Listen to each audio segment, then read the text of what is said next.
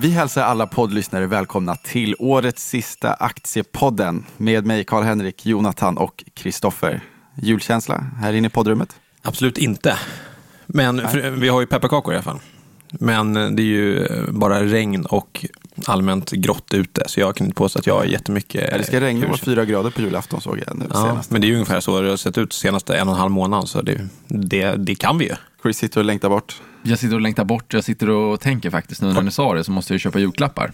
Jag är, det lite, inte jag heller gjort. jag är lite efter i schemat. Jag har köpt en julklapp och det är till min svåger, men resten, resten måste man ju också fixa, eller hur? Kommer du undvika att köpa grejer på nätet för att ni inte orkar stå i alla köer för att hämta ut de här paketen, eller hur? Ja, det är antingen eh, välja att stå i köer där eller stå i köer till och i butikerna. Eller så kör man med hemleverans.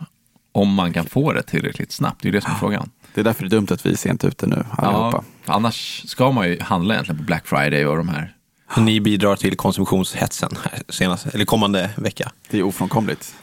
Samtidigt så har jag sett att detaljhandeln har faktiskt pekat ner här ganska ordentligt. Eh, under november så har faktiskt eh, e-handeln minskat. Skor, försäljningen av skor har ju gått ner ganska kraftigt också, eh, både i butik och online. Eh, Sportamor vinstvarnade här eh, för, för några veckor sedan också. Eh, ett bolag som jag gillar och har följt länge. Så det var faktiskt som en blixt från klar himmel där. Man hade ju en väldigt stark Q3 och flaggade för att det var trendbrott i lönsamhet mm. och man flaggade för att det skulle bli bättre resultatmässigt än 2018. Men nu så drog man ner förväntningarna och sa att eh, det inte kommer bli. Oktober månad var det där va, som var katastrof. Ja. Om man ska försöka Men läsa mellan raderna. Var, varför håller folk i plånboken mer nu egentligen? Ja, det är det som är frågan. Ja. Eh, om det beror på att man är, för det pratas ju så mycket om sämre tider och att eh, arbetslösheten är på väg upp i Sverige och att eh, det blir helt enkelt tuffare på, på arbetsmarknaden. Så det kan ju finnas en sån faktor. Sen mm. kan det vara den här konsumtionströttheten också, att man har redan köpt så mycket saker redan så att man är, känner att man inte behöver konsumera. Eller så har vi den här klimatsidan också som också mm. är... Ja, den är lite svårmätt. Exakt. Och, och för tittar vi eh, charterresor och annat så verkar det vara fullbokat under jul och nyår. Så ja. folk reser ju fortfarande. Eh, men eh, ja, någon flygskam kanske finns någon annanstans. Mm. Men inte här. nej, exakt. Inte, inte bland semestersugna svenskar i alla fall. Nej. Och vem kan klandra dem i ett sånt här väder? Som du sa, det regnar precis varje dag. Det regnar på sidan också, så man kan verkligen inte und undgå det. Nej, så är det. Men du, apropå eh, hålla i plånboken, så vet jag att du eh, tittade på en graf här eh, med tyska tioåringen i, i relation till sparkvot i, i Tyskland, där man då ser en liten intressant divergens, hur, hur folk tror... plötsligt har börjat spara mer. Jag tror det var hela EU va? Nej. Eller var det bara tyska? Nej, jag tror att det är tyska. Okay. Ja, det, det är hushållen. Ja, i, ja.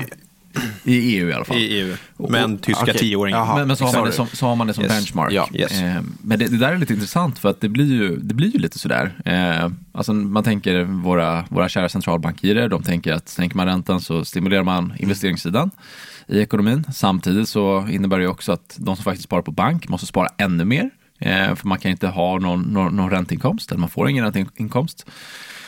Och det är väl precis det vi såg på den här grafen, att i takt med att tioårsräntan i Tyskland har sjunkit kraftigt så har också eh, Sparkvoten. sparkvoterna stigit. Eh, vilket innebär att människor skjuter upp konsumtion idag då, mm. eh, för att man vet att man behöver ha de här pengarna till framtida bruk. Finns det lite deflationsrädsla då kanske också? Ja, absolut. Och det, för det är ju så att vår konsumtion är ju någon annans inkomst. Mm. Eh, så, så det är klart att om folk drar upp sitt sparande väldigt mycket eh, så påverkar det självklart ekonomin. Mm. Sen så är det ju så att vi måste ha ett sparande för att bygga upp kapitalstock och eh, liksom vår industri eh, och finansiera innovationer och så. Men eh, det är någonting att tänka på. Vad säger du Jonathan? Sparar du mycket?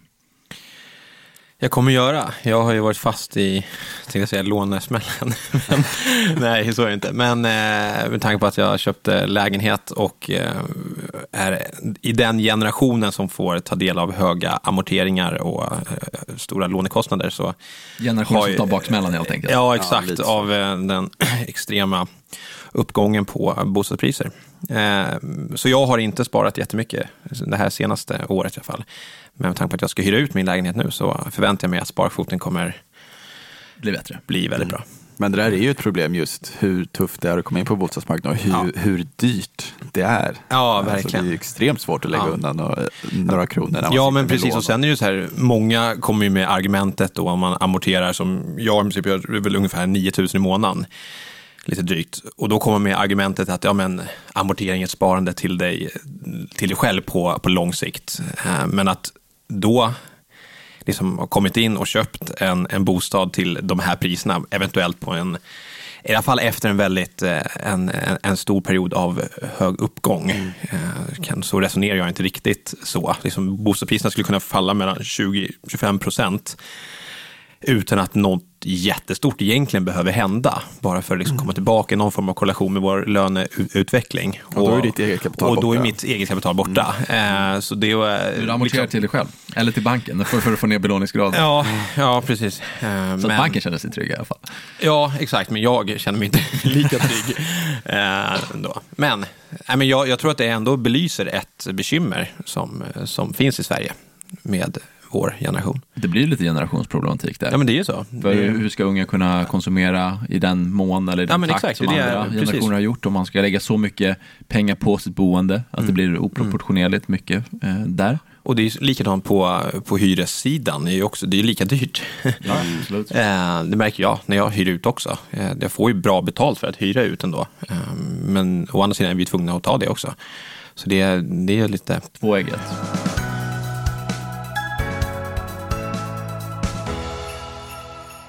Men ska vi prata lite makro i övrigt då, ute, ute i världen?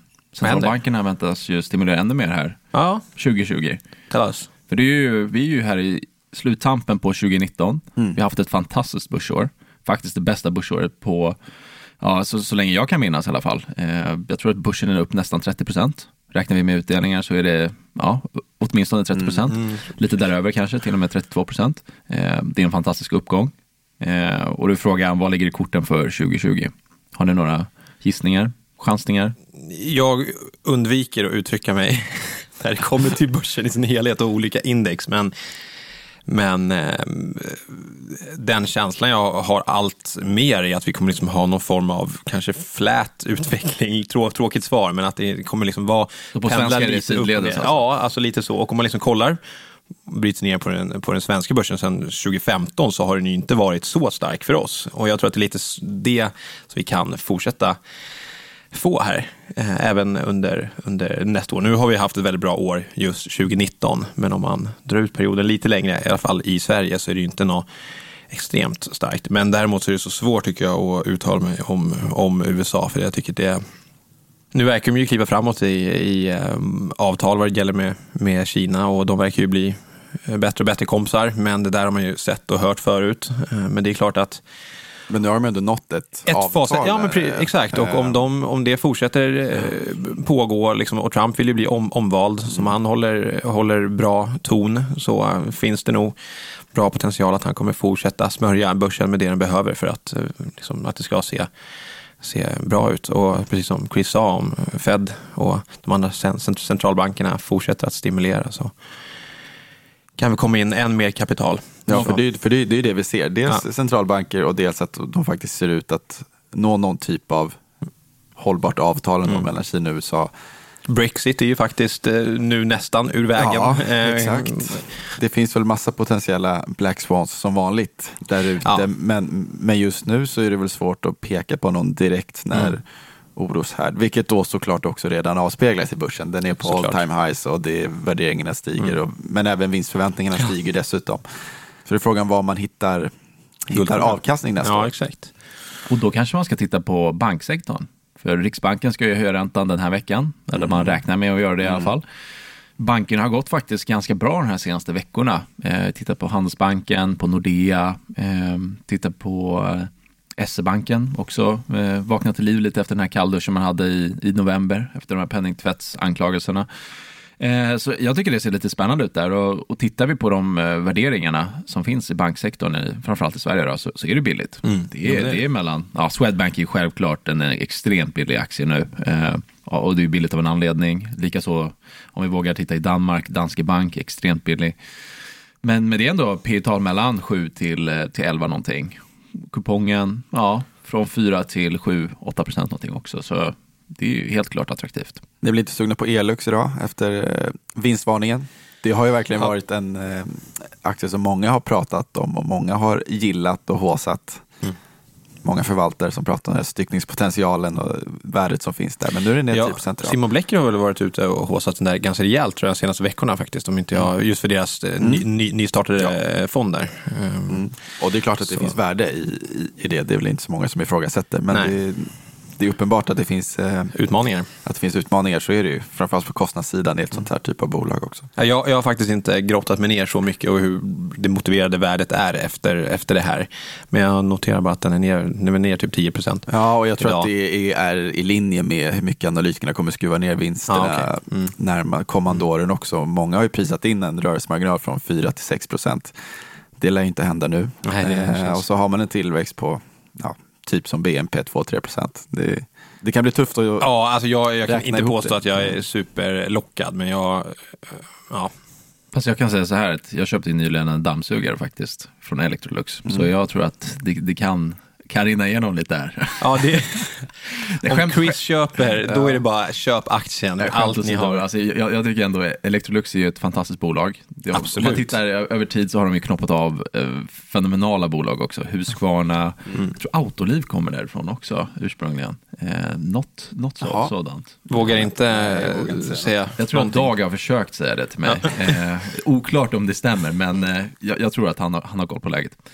Nej, men så samtidigt så möter de ju lågpriskonkurrens från Kina. Eh, det är svårt. Det är svårt att liksom, konsumentelektronik, som vi vet. Det är hårt, hårt prispressat. Svårt att få, eh, få vettiga marginaler i den affären. Men som ni säger, kökssidan, eh, väldigt spännande avknoppningspotential. Eh, och det har väl kanske varit det som har drivit kursen. Eh, sen så är den, den är ju ganska billig om man tittar på multiplarna. Absolut. Eh, direktavkastningen är helt okej. Det är alltså bra kupong. Men då är frågan, varför ska man äga en trendsvag aktie? Det var lite det jag tänkte, att det känns som att den skulle ju kunna falla ett tag till, eventuellt, innan man plock, plockar upp den. Men det är väl jättebra att ha den under bevakning. Men å andra sidan, det är väl ändå lite engångseffekter vi ser här, även om det är stora summor som det kostar. Så jag menar, det är på något sätt så den långsiktiga potentialen borde rimligtvis finnas kvar ändå. Det även tror jag om absolut. eh, samma kostnadstryck finns, eh, prispress och så vidare. Och sen kanske det är lite sån här beteende i fjärde kvartalet också, att man drar stoppen ur helt och hållet och slänger på ganska mycket kostnader.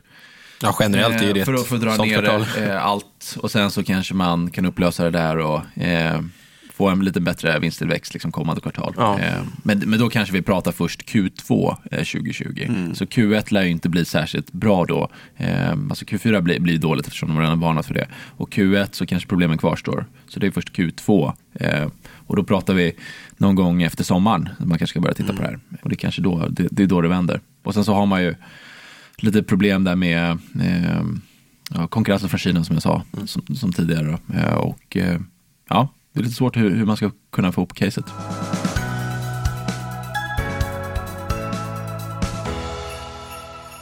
Bra, jag tänker att eh, vi kanske ska nu när vi närmar oss eh, slutet på 2019, korta portföljen. Just det. Har jag haft ett eh, fantastiskt år. Kan bara säga grattis. Ja. Well played.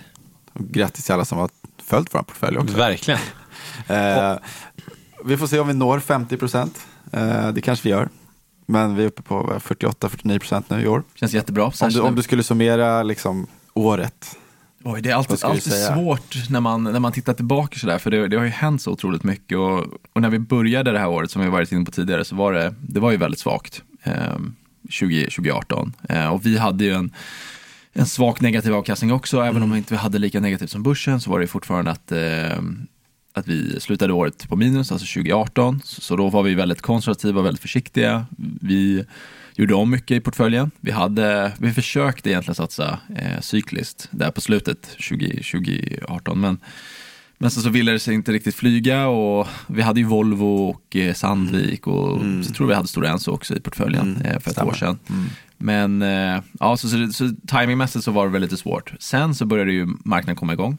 Maskinen började takta upp. Eh, och då efterhand så, jag för mig att vi, vi sålde av ganska mycket. Vi låg ganska mycket i kassa eh, och spanade och ville, ville se en, en bekräftelse på att trenden faktiskt var upp eh, på Stockholmsbörsen. Eh, Och efter det så, så fortsätter vi bara sjösätta. Och nu har vi faktiskt legat nästan fullinvesterade här, eh, under, i alla fall under hösten. Men nu har vi en, en, en, bra kassa ändå, så vi kan leta efter nya case. Mm. Ja, men det är väl så man kan sammanfatta det att vi under det här sista halvåret så har vi ändå haft en bra marknadstiming och väldigt mycket bra stockpicks och framförallt så är det väl många inom eh, medtech och läkemedel. Hälsovård överlag. Hälsovård kanske är Eh, bättre ord. Nej, men hälsovård det är ju en sektor som fungerar oavsett konjunktursyn. Och eh, är man lite mer försiktigt lagd till eh, de framåtblickande utsikterna så, så känns det ganska bra att parkera kapitalet i hälsovård. Man vet vad man får. Visst, det är inte billigt som bank, men samtidigt så, så har man en fågel i handen. Man vet eh, nästan tillväxten och den är god, tvåsiffrig i många fall. Eh, Så, så jag tycker att det är en väldigt fin sektor att vara i. Det finns väldigt bra momentum, bra bolag, bra ägare. Helt enkelt ett bra, en bra sektor att fiska i. Håller med. Bra, men eh, hörni, då rundar vi av årets sista podd. Och säger eh, god jul. Och gott nytt år va? Ja, och så är vi tillbaka om Vad var det vi sa? Vi säger någon gång i januari. någon gång i januari. Ja, exakt. Ja, Vi återkommer på Twitter, exakt datum. bra. Tack. Tack, alla som har lyssnat. Hej då. Hej. Hej då.